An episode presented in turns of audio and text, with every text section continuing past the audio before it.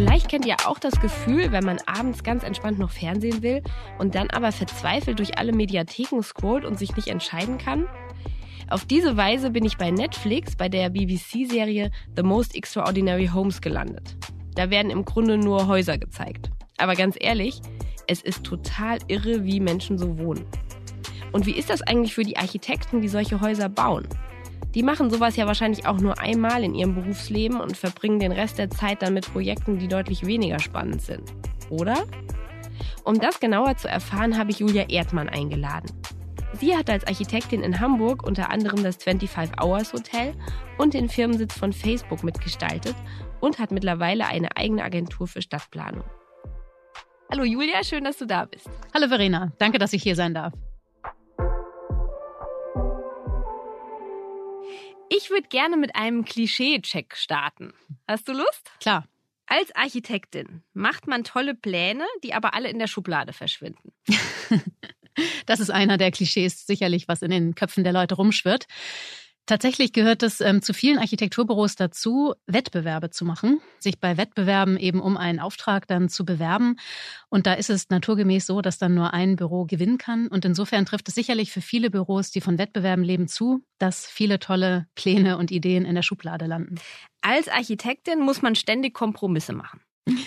Also das Wort Kompromiss mag ich überhaupt nicht sondern ich strebe immer danach, eben keinen Kompromiss zu machen, weil ein Kompromiss ist irgendwie immer so der kleinste gemeinsame Nenner und am Ende haben immer alle das Gefühl, was zu verlieren. Deswegen suche ich immer so lange nach einer Lösung, bis eher das größte gemeinsame Vielfache entsteht und alle das Gefühl haben, jeder gewinnt etwas dazu. Und das erfordert halt manchmal noch mehrere extra Runden, Kreativität, gute Ideen. Ja, wie gesagt, also ich äh, lasse nicht locker, bis ich eine Lösung gefunden habe, die eben kein Kompromiss, sondern etwas Neues, Besseres ist. Wenn ich jetzt so für mehrere Architekten spreche, ist allerdings sicherlich, würden viele das unterschreiben, dass sie sagen, ja, mein Alltag besteht aus vielen Kompromissen. Ich glaube, das ist aber immer eine Frage der Sichtweise. Als Architektin muss man sehr gut zeichnen können. Zeichnen können, das schadet nicht, ist jetzt aber auch keine Voraussetzung. Also es gibt viele Architekten, die können begnadet gute Skizzen machen, Perspektiven von räumlichen Situationen. Das grenzt dann oft schon an Kunst und dieses Talent ist natürlich nicht jedem gegeben. Auch wenn man das nicht kann, dann ist das Zeichnen selbst nur ein kleiner Teil des Berufes und man kann auch sehr gut Architekt sein, ohne jetzt kunstvolle Zeichnungen machen zu können. Als Architektin wohnt man selbst in einem ganz tollen Haus. Stimmt, das ist auch ein Klischee, was ich schon sehr oft gehört habe.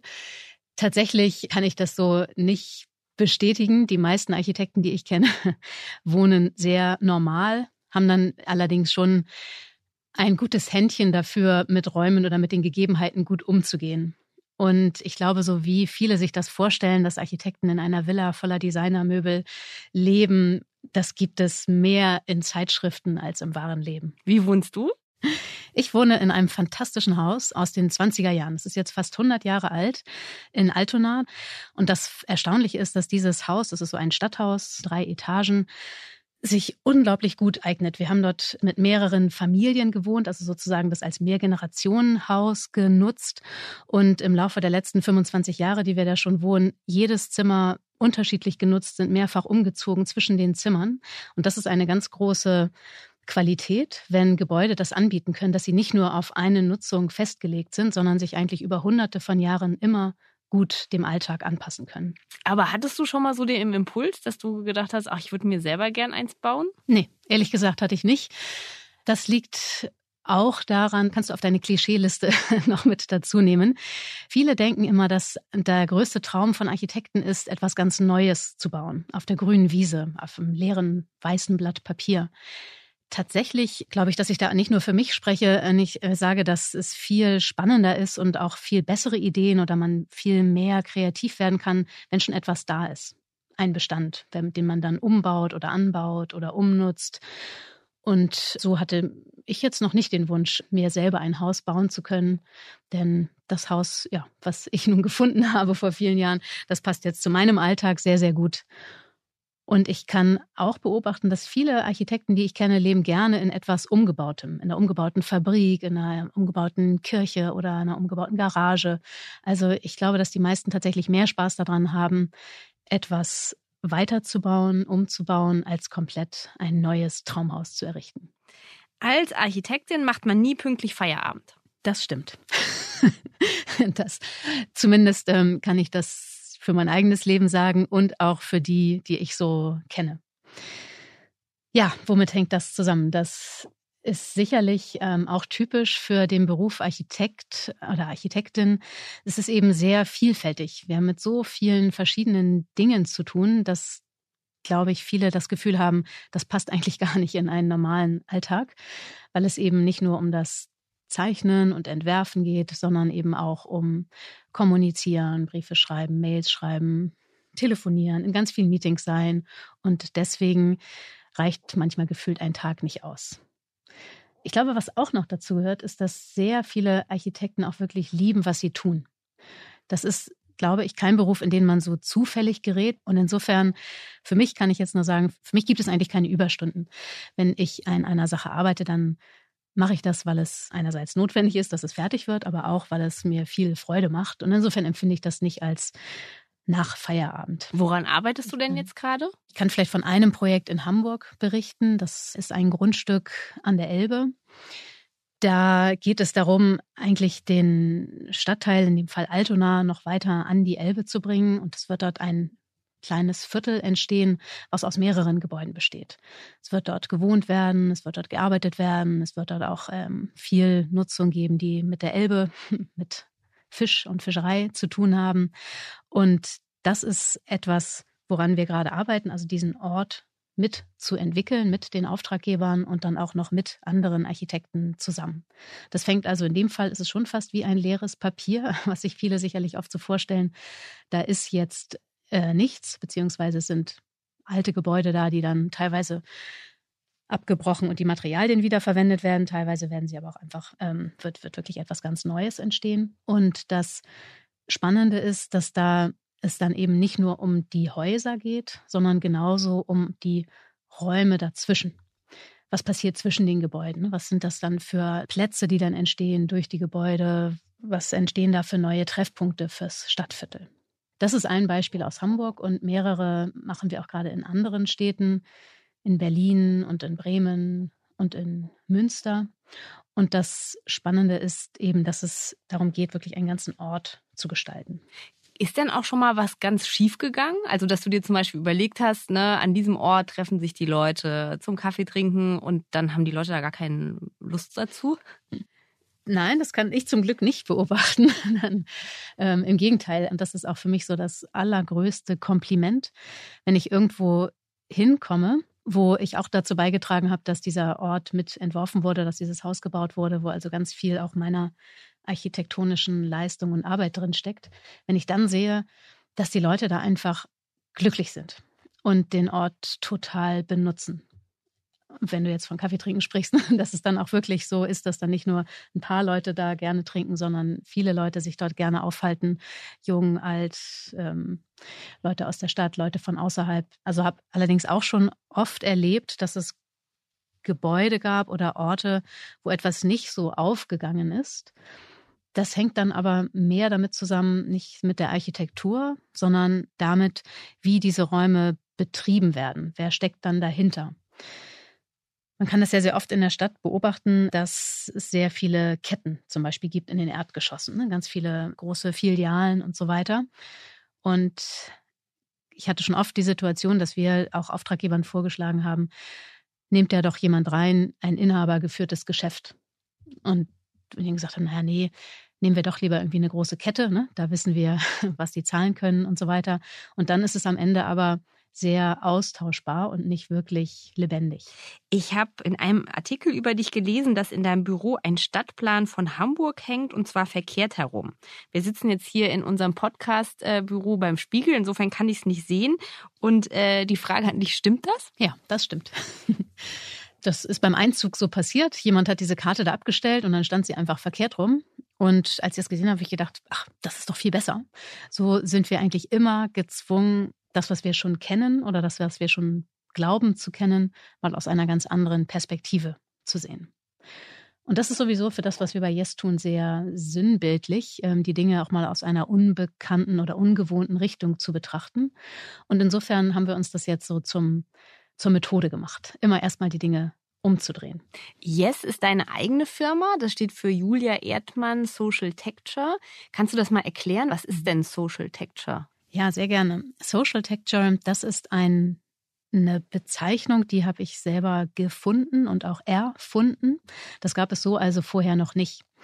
Und als ich mich vor fünf Jahren selbstständig gemacht habe, da habe ich genau ein Wort gesucht, was das beschreibt, was ich auch tun wollte, nämlich nicht nur Architektur, sondern eben auch das, was da drin passiert in den Gebäuden, gleichermaßen mit zu programmieren, dafür die Rahmenbedingungen zu entwerfen. Und so ist dann das Wort Social Texture entstanden. Die Kombination aus Social Life und Architecture. Du warst ja davor lange Jahre angestellte Architektin. Wie bist du denn dazu gekommen, dich selbstständig zu machen? Ja, ich war ähm, direkt nach dem Studium angefangen zu arbeiten, war dann erst angestellt, dann hat sich das Büro auch weiterentwickelt, habe das dann mit aufgebaut und war dann am Ende auch mit Geschäftsführerin in dem Büro. Und wir hatten sehr, sehr tolle Aufträge und äh, wunderbare Kunden. Und ich habe hm, aber gemerkt, dass es gerade, wenn es darum geht, komplexere Orte in der Stadt zu entwerfen, wo es also nicht nur um ein Gebäude geht, sondern um ein Gebäudeensemble oder eine ganze Straße oder ein Quartier, dass dort am Anfang ist eigentlich ganz wichtige, starke Visionen braucht. Wo soll das denn hingehen? Was für ein Ort soll das werden? Was wollen wir hier überhaupt haben? Und ähm, haben uns dann als Architekten oft erst sehr spät beauftragt. Aber diese grundlegenden Entscheidungen waren dann immer schon gefällt. Und oft waren das dann Entscheidungen, die wurden halt rein wirtschaftlich gefällt oder rein, weil einfach keiner länger drüber nachgedacht hat. Und da habe ich ähm, so gemerkt, dass da eigentlich eine sehr große Lücke ist und habe gedacht, ich möchte genau das alles, was ich kann, in diese aller, allererste Phase ähm, auch zur Verfügung stellen. Und je nachdem, wer etwas ähm, anfängt zu bauen oder zu entwickeln, ob das jetzt ein Privat, der Projektentwickler ist oder eine Stadt oder beide zusammen, ganz am Anfang ähm, die Expertise, die ich habe vom, vom Bauen oder vom, von dem Entwerfen her, schon früh mit einzubringen und gleichzeitig mit dem Blick auf das Social Life vor Ort. Also was für ein Ort soll es werden? Wer soll da was machen? Was passiert da? Und was für ein Charakter soll dieser Stadtteil oder dieses Quartier auch ähm, werden. Und wie kriegst du dann in dem Fall die Städte dazu, dich zu engagieren? Durch gute Arbeit, würde ich sagen. Also das muss ich natürlich erstmal rumsprechen. Und so wenn ich jetzt auf die letzten fünf Jahre gucke, hat sich das schon sehr gut rumgesprochen. Und es kommen einfach Leute oder eben entweder ganze Kommunen oder auch Tochterfirmen der Stadt, städtische Institutionen dann auf uns zu und sagen, wir haben hier ähm, einen Ort, der ist total wichtig für die Stadt. Das ist eine ganz wichtige Stelle, das ist ganz relevant. Ähm, wir sehen, dass es nicht leicht ist hier und dass es auch nicht damit getan ist, einfach nur etwas zu bauen. Wir brauchen gleichermaßen, wie wir Ideen für das Bauen brauchen, auch erstmal die grundlegende Strategie, was für einen Ort wollen wir überhaupt haben. Und dafür möchten wir euch beauftragen. Das hat natürlich ja auch viel mit den Mieten zu tun. Also wenn ich mir jetzt hier direkt in unmittelbarer Nachbarschaft die Hafen City angucke, na, da gibt es irgendwie so einen schönen Boulevard, so eine Fußgängerzone. Da machen aber ununterbrochen alle Läden zu. Die halten sich da wirklich nur ganz kurz. Und äh, ja, jetzt ist das meiste irgendwie leer und so richtig, richtig Leben kommt da nicht rein. Das hat sich wahrscheinlich jemand auch mal anders gedacht, aber es funktioniert nicht. Ja, über die Straße, über die du sprichst, ist ganz traurig. Also ich finde, das ist ein richtiges Prototyp von einer Situation, wie wir sie nicht nur in Hamburg, sondern eigentlich überall haben. Und ich hatte das Gefühl, ich kann auch dazu beitragen, dass das eben nicht passiert. Denn keiner hat jetzt die Absicht, eine schlechte Straße zu machen oder eine, wo die Läden immer pleite machen. Dennoch passiert es halt sehr, sehr leicht. Denn es ist wirklich eine, eine Kunst, Stadt so zu gestalten und einen Ort auch so zu entwickeln, dass es eben von Anfang an sich gesund weiterentwickelt. Also in diesem Beispiel, was du ansprichst in Hamburg, sind die Erdgeschossfassaden auch sehr traurig. Es sind sehr spiegelnde Glasfassaden. Da gibt es irgendwie nichts, wo der Blick hängen bleibt. Das ist super schwer für die Ladenbesitzer, da mal irgendwie ein Schild aufzuhängen. Die können irgendwie eigentlich gar nichts selber machen. Wenn man so guckt in den gründerzeitlichen ähm, Stadtteilen, da kann jeder mal irgendwie eine Bank da vorstellen oder ein Schild anschrauben oder nochmal eine Lampe dran machen und das macht dann die Lebendigkeit aus. Und ob man sowas machen kann, das hängt total ab von der Architektur. Und oft wird auf jeden Fall so im Großen gedacht, das ganze Haus betrachtet. Und am Ende kommt es aber genau auf diese Details an. Ne? Wie ist äh, wirklich so die Fensterbank? Wie ist der Türgriff? Wo ist da die Leuchte? Wie können die Leute da auch gerne nah an den Gebäuden sein? Wie macht es es einfach reinzugehen? Wie können die Ladenbesitzer ihre Ware auch nach draußen bringen und zeigen, was sie haben? Am Ende hängt das alles davon ab, was sich mal jemand architektonisch überlegt hat. Und deswegen steigen wir da auch dann so tief ein ins Detail, um genau an diesen ganzen Stellschrauben, die es gibt, zu drehen, dass eben auch alles von der Architektur her so die Rahmenbedingungen gesetzt sind, dass sich dann ein Stadtteilleben, so wie wir uns das vorstellen, auch gut entwickeln kann. Das klingt total super. Aber wie hat sich denn dein Gehalt dadurch entwickelt von dem Schritt in die Selbstständigkeit? Verdienst du jetzt mehr oder weniger als früher? Ja, das kommt natürlich immer darauf an, was man, wie man es rechnet und was, äh, was man so betrachtet. Ich rechne das, was äh, ich am Ende auf meinem Konto habe, nicht in Zeit oder Stunden um. Das wäre wahrscheinlich sehr frustrierend. Also insofern, ich kann natürlich aber sagen, dass es für mich viel mehr Wert hat, weil ich das Gefühl habe, dass ich selber etwas bewirke. Und das ist mir jetzt mehr wert als jetzt noch ein paar Euro mehr auf dem Konto. Das durchschnittliche Gehalt von Architektinnen, die in einem Architektur- oder Planungsbüro angestellt sind, beträgt rund 59.000 Euro brutto im Jahr. BerufseinsteigerInnen starten mit rund 43.000 Euro Bruttojahresgehalt.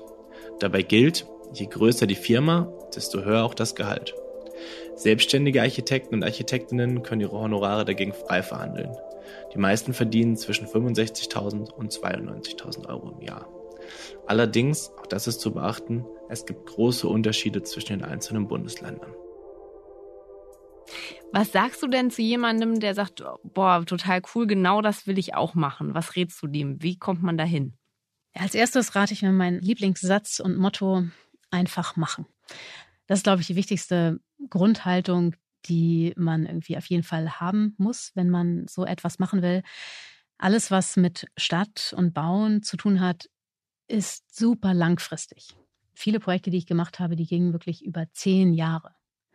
Das ist ganz schön krass, ne? wenn man sonst so sieht, wie schnelllebig unsere Zeit ist. Und wenn man sich irgendwie für Bauen und all das und für Stadt interessiert, dann ist die erste Voraussetzung echt auch in langfristigen Zeiträumen zu denken und in dem Sinne auch geduldig zu sein. Man sieht nicht sofort das Ergebnis seiner Arbeit. Und was ich den Leuten auf jeden Fall raten würde, ist, also ja, erstmal anfangen, sehr neugierig zu sein, die Welt auch so zu beobachten. Wir alle wohnen irgendwo, wir arbeiten in Gebäuden, wir gehen irgendwo einkaufen, wir gehen durch die Straßen, wir sind eigentlich ständig von Architektur umgeben. Und ich finde immer, die Stadt ist auch so der beste Lehrmeister, weil wir auch bei allem universitären Verstand und allem, was man so mitbekommt in einer Uni, ist doch nicht zu unterschätzen, wenn es um Architektur geht, das Bauchgefühl und der gesunde Menschenverstand und so die Alltagsexpertise, die eigentlich jeder von uns auch hat mit Architektur. Architektin oder Architekt darf sich nur nennen, wer bei der Architektenkammer eines Bundeslandes eingetragen ist. Die Voraussetzungen dafür hängen vom jeweiligen Bundesland ab. Die meisten verlangen allerdings mindestens vier Jahre Studium. Architektur wird als Studienfach sowohl an Universitäten als auch an Fachhochschulen angeboten. An manchen davon müssen Studienbewerber eine Mappe mit eigenen Zeichnungen abgeben, um sich bewerben zu können. Ich habe in einem Interview von dir gelesen, dass du gesagt hast, man kann sich mal die Frage stellen, warum eigentlich das Badezimmer seit Ende des Zweiten Weltkriegs genau gleich aussieht und warum haben wir eigentlich nicht alle eine Schmutzschleuse am Eingang zur Wohnung, wo man Kinder oder Hunde direkt abbrausen kann. Fand ich eine großartige Idee. Hast du so eine Schmutzschleuse in deinem Haus? Wir alle haben bei Architektur, also die Räume, die uns umgeben, die nehmen wir ja immer so als ja auch gegeben hin. Und hinterfragen vieles ja auch gar nicht. Es gibt zigtausend verschiedene Lebensmodelle, aber eigentlich nur ganz wenig Typen Wohnungen, die aktuell gebaut werden. Und so ist es mit allen Dingen. Alles, was wir sehen, ne? ob das nun irgendwie eine Shoppingstraße oder ein Parkhaus oder eine Schule oder Wohnung, alles, was es so, so gibt, folgt immer sehr schnell in bestimmte Standards, die dann auch über viele Jahre ähm, nicht mehr hinterfragt werden, auch wenn sie in ihrer Entstehungszeit einen total guten Grund gehabt haben. Nur das Leben entwickelt sich ja weiter. Und das finde ich das Wichtigste, auch das, was ich wirklich jedem raten würde, der sich mit Architektur auseinandersetzt. Immer wieder dieses kritische Denken und zu fragen, erstens, muss das eigentlich so sein? Ne? Oder warum ist das eigentlich so?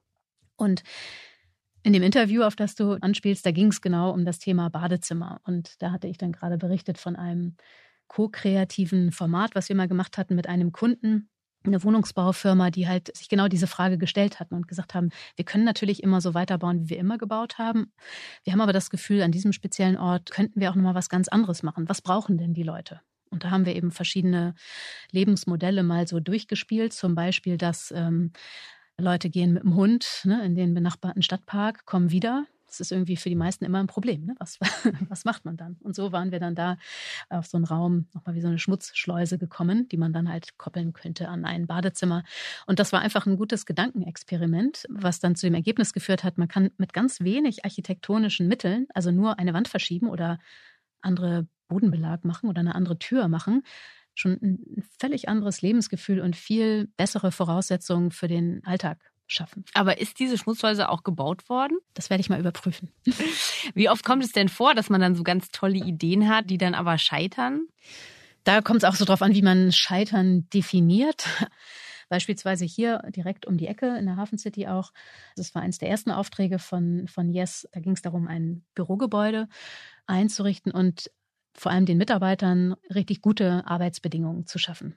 Da haben wir dann auch viele Umfragen gemacht, was die Mitarbeiter wollen. Die kamen aus einem Haus, wo jeder ein Einzelbüro hatte oder eben so große Gruppenbüros.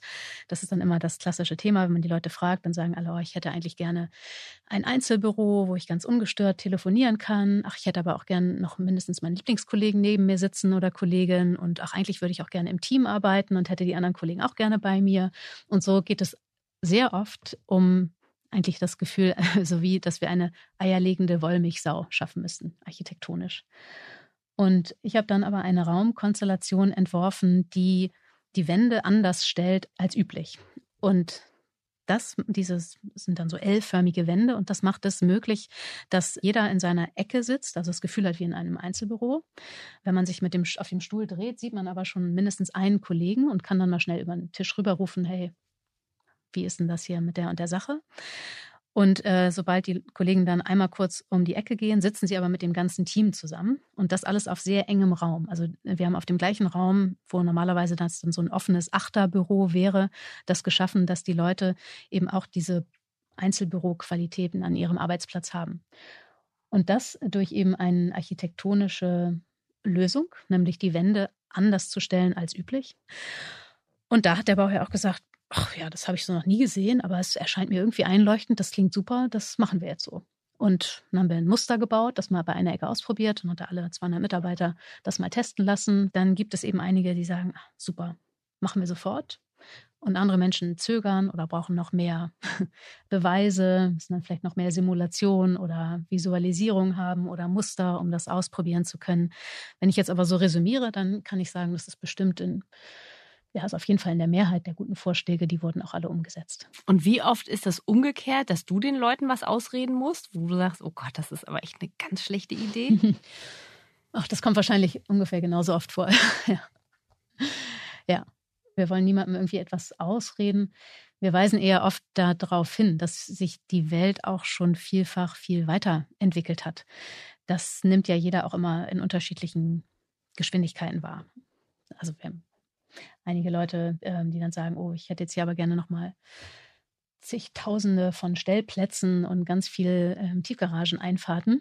Wir dann sagen, naja, braucht man das jetzt wirklich? Guck doch mal hin, lass uns doch nochmal eine Analyse machen, wie viele Leute kommen denn wirklich mit dem Auto, wie viele kommen denn wirklich mit der Bahn und mit dem Fahrrad. Und dann ist es eher ein Überzeugen oder eher die Perspektive dafür öffnen, dass sich die Welt doch schon ein bisschen weiter verändert hat.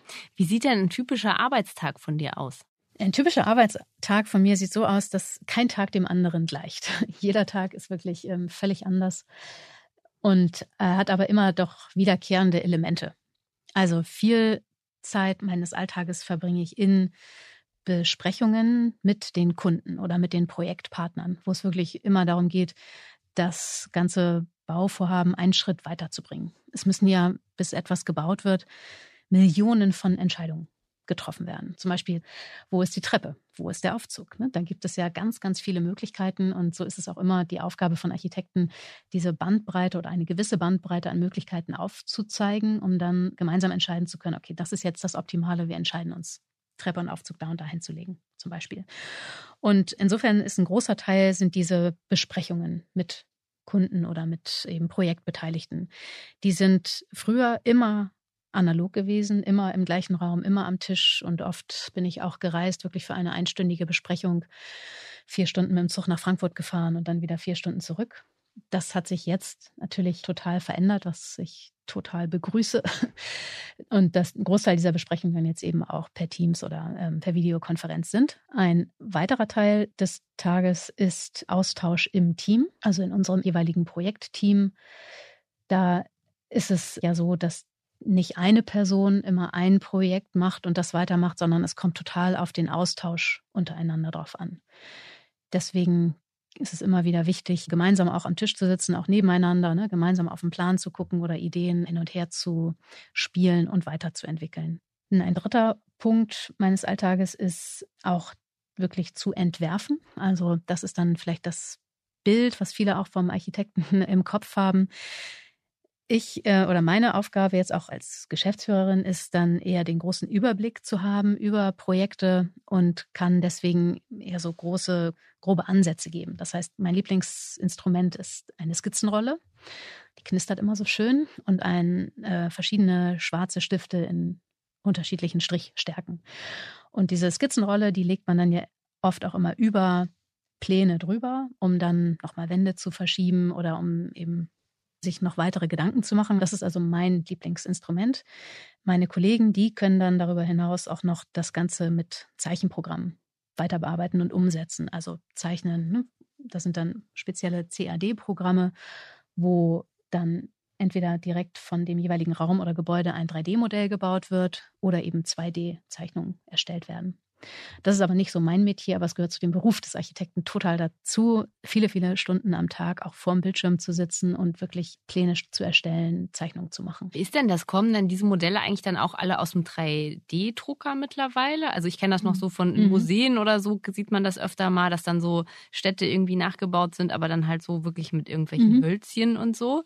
Gibt es das auch noch? Ja, es gibt alles. Ne? Also jetzt gibt es einfach den 3D-Druck noch als zusätzliches Werkzeug. Und für viele Teile eignet sich das auch total, das in 3D zu bauen. Aber nach wie vor werden auch Modelle aus Holz oder aus Pappe oder aus Styropor gebaut, je nachdem, wie stark auch der Grad so der Detaillierung ist. Ähm, Modelle bauen wir auch im Büro. Das mache allerdings nicht ich, sondern da haben wir auch einige Modellbauprofis. Es gibt einige, die lieben das Zeichnen ne, und die sind richtige Zeichnungsnerds. Es gibt einige, die lieben Modellbauen. Es gibt viele, die lieben 3D modellieren ähm, und dann daraus Visualisierung erstellen, also fotorealistische Bilder. Ich liebe es sehr, diese strategischen Gedanken oder Entwicklungen zu haben und das ganze Projekt strategisch zu betrachten und dann eher grobe Striche mit einem dicken Stift zu machen. Und wie oft bist du noch auf Baustellen unterwegs? Äh, sehr oft. Also jetzt aktuell bin ich immer mindestens einen Tag auf einer Baustelle. Das ist ein Projekt in Bremen. Das sind vier Gebäude. Das eine hat sogar 18 Geschosse. Also es ist ein echtes, richtig neues Viertel, neues Quartier, was da entsteht. Und das ist super spannend zu sehen, dass die Baustelle da jetzt Woche für Woche weiter voranschreitet. Man kann noch so viel zeichnen und Pläne machen und vorher berechnen. Einiges kommt dann doch vor Ort nochmal ganz anders. Und das ist so schön, dann auch da hands-on und vor Ort noch Entscheidungen treffen zu können und zu sagen, ja, jetzt wo ich diese Farbe hier, diese Wandfarbe in dem Licht sehe, das ist vielleicht sollten wir es doch noch einen Tick dunkler machen. So. Und dann spricht man mit dem Maler vor Ort und dann macht er mal eine Probe, ein Muster. Und dann kann man sagen, okay, so sieht das jetzt hier in diesem Licht und an diesem Ort gut aus, dann machen wir das doch hier in der ganzen Etage. Und ich finde das super. Also ich liebe Baustellen und ich liebe auch diesen direkten Austausch mit den Leuten, die es auch wirklich bauen. Und wie äh, begegnen die dir so? wie die mir begegnen, ist es vielleicht so, wie man in den Wald hineinruft, so schallt es auch zurück. Also ich habe immer super großen Respekt vor allen, die überhaupt fähig sind, etwas bauen zu können. Und das Spannende an der Baustelle ist, dass da so viele verschiedene Gewerke zusammenkommen. Das sind auch immer ganz unterschiedliche Menschentypen. So Tischler sind völlig andere Typen als jetzt Fliesenleger oder als Maurer. Und ich finde es am spannendsten auch immer von diesen Leuten etwas zu lernen. Handwerklich wissen die so viel und wissen ja oft auch, wie man was am besten macht, was am besten hält. Und insofern frage ich immer sehr viel, was sie auch vorschlagen, was, was sie dann machen würden jetzt an dieser Ecke, was hält da am besten. Und bis jetzt habe ich immer gemerkt, dass das die Handwerker auch jeweils sehr schätzen. Und ich habe allerdings auch schon viele Geschichten gehört, die mir Handwerker und Bauarbeiter erzählt haben von den arroganten Architekten, die dann auf die Baustelle gerauscht kommen in einem schönen Zwirn und super schönen Schuhen und noch mit Schal und Architektenbrille und dann sehr arrogant irgendwie daherkommen. Und da habe ich so gemerkt, so puh, da hat offenbar auch eine Generation an Architekten ja zu vielen Klischees geführt in den Köpfen der ausführenden Leute. Wie wichtig sind Praktika? Sehr wichtig. Praktika, finde ich, sind in allen Lebensbereichen, egal was man macht, super, super wichtig. Denn etwas zu studieren oder sich theoretisch mit etwas auseinanderzusetzen, ist total wichtig, aber es ist eben nur eine Seite der Medaille. Und der Alltag in der Praxis ist ja oft total anders. Und um diesen beidseitigen Blick zu haben, kann man echt gar nicht genug Praktika machen. Also den Einblick einfach ins Alltagsleben ist so wertvoll auch für jedes Studium wenn man einmal zum Beispiel jetzt auf der Baustelle war, ne, du achtest dann im Studium auf ganz andere Dinge, stellst ganz andere Fragen, verstehst plötzlich auch, wenn du irgendwo ein Detail siehst und da ist irgendwie eine Linie und dann weißt du, ah, diese Linie ist eine Folie und die habe ich schon auf der Baustelle gesehen, die geht dann da so den, die Dachrinne hoch. Ähm, so, dann erschließt sich eigentlich erst das ganze Bild. Das heißt also nicht nur Praktika, auch jetzt in Architekturbüros, sondern durchaus auch mal über den Tellerrand schauen und in den angrenzenden Disziplinen. Ja, unbedingt. Warum sind denn gefühlt alle städtischen Bauprojekte am Ende immer so viel teurer als geplant? ja, da frage ich mich auch oft. Bei vielen Bauvorhaben bemerke ich, keiner wollte einfach die realistische Zahl, die ja meistens am Anfang schon klar ist, wahrhaben. Vielleicht hängt es damit zusammen, dass irgendwie bei den Menschen dann doch die Hoffnung zuletzt stirbt oder man so positive Zahlen braucht, um überhaupt anzufangen. Wenn man schon von vornherein weiß, wie teuer ein gewisses Bauwerk ist, dann würde man vielleicht viele Sachen auch gar nicht anfangen. Deswegen denke ich jetzt rückblickend, naja, ist dann vielleicht auch ganz gut. Jetzt Beispiel hier in Hamburg ist natürlich jahrelang äh, berichtet worden über die Elbphilharmonie. Das ist ja klar. Als am Anfang mal eine Zahl 70 Millionen ausgerufen wurde, da war bei jedem klar, sowas kann man einfach nicht für 70 Millionen bauen. Das sieht man eigentlich schon so direkt. Und ja, aber vielleicht, wenn dann die echte Zahl, so worauf es nachher auch hinausgelaufen ist, schon von vornherein genannt worden wäre, dann wäre es vielleicht auch schon totgeredet gewesen, bevor überhaupt jemand angefangen hätte. Und ja, insofern ist das irgendwie so eine typisches Spiel, was man beobachten kann. Ich schätze immer ganz am Anfang, also entweder möchte ich gerne wissen, was gibt es für ein Budget, weil wir können natürlich auch genau auf ein Budget hin etwas uns ausdenken oder planen. Was ist euer Budget? Dann sagen sie irgendwie eine Zahl, zum Beispiel jetzt drei Millionen für ein tolles Hotel. Ne? Sage ich, hm, okay, dann wird es eher so eine Low-Budget-Ausstattung. Ne? Dann alle, nein, um Gottes Willen, das wollen wir ja gar nicht. Wir wollen ja hier Top-Luxus. Äh, dann ich ja, das kriegt man dann nicht für drei Millionen, ne? sondern das passt dann einfach nicht zusammen. Das ist einfach das Typische. Alle wollen irgendwie so ein Golfbudget oder ein Polo ausgeben, Preis für ein Polo ausgeben und dann aber einen super Mercedes mit allen Extrawünschen bekommen. Was war denn dein bisher teuerstes Projekt? Oh ja, das war ein Projekt, das war für einen deutschen Automobilkonzern, der einen Showroom haben wollte für eins seiner Premium-Produkte. Das war dann ein Ausstellungsraum, wo auch nur ein Auto gezeigt wurde. Ein absolutes äh, Fetischcar wurde es damals immer genannt. Ich fand das sehr interessant, weil so unfassbar viel Geld, ich glaube, in dem Fall waren es irgendwie, also zweistellige Millionenbeträge für eigentlich einen Raum und ein Auto. Ich fand das insofern spannend, weil gleichzeitig hatten wir Projekte für ein Studentenwohnheim, wo wir irgendwie ein Zehntel dieses Budgets hatten, um ein ganzes Studentenwohnheim mit 300 Zimmern zu renovieren. Und das stand irgendwie so in einer ziemlich ja, absurden Dimension. Auf der einen Seite Low-Budget-Studentenwohnheim und auf der anderen Seite ein Auto, ein Raum für ein zweistelliges Millionenbudget. Dann fasse ich doch mal an der Stelle zusammen. Euer Job bietet im Grunde für jeden was. Also sowohl, wenn ich so aus der mathematisch-technischen Richtung komme, als auch in der künstlerisch-kreativen kann ich da durchaus bei euch in der Branche glücklich werden.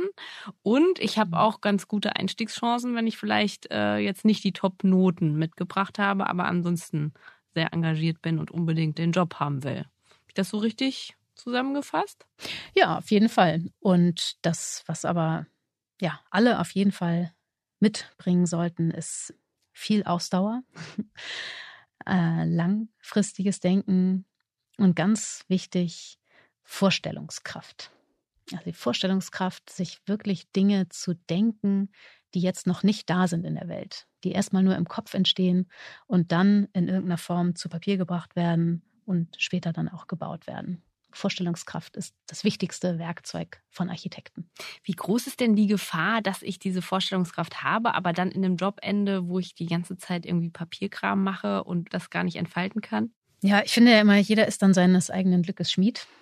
Also unsere Welt bietet so viele Möglichkeiten. Es gibt so viele Unternehmen, es gibt so viele auch Nischen. Wenn man das wirklich will, ne, dann findet man auch seinen eigenen Weg. Also äh, man kann eigentlich nicht die Schuld sozusagen schieben auf irgendwie seinen Arbeitgeber oder sagen, ah, ich äh, wende hier nur Papier von rechts nach links. Also proaktiv etwas tun und eben proaktiv Dinge vorantreiben, sich um etwas kümmern oder eben dann in dem Falle, wenn man jetzt nicht glücklich ist mit seiner Aufgabe, dann das eigene Umfeld entweder so zu verändern oder seinen Job zu verändern oder seine Aufgaben zu verändern, proaktiv dass man dann eben auch da landet, wo man sich voll entfalten kann. Möglichkeiten gibt es genug. Dann vielen Dank, dass du da warst. Hat mir viel Spaß gemacht. Ja, vielen Dank, Verena. Hat mir auch sehr viel Spaß gemacht. Vielen Dank auch für alle Zuhörer da draußen.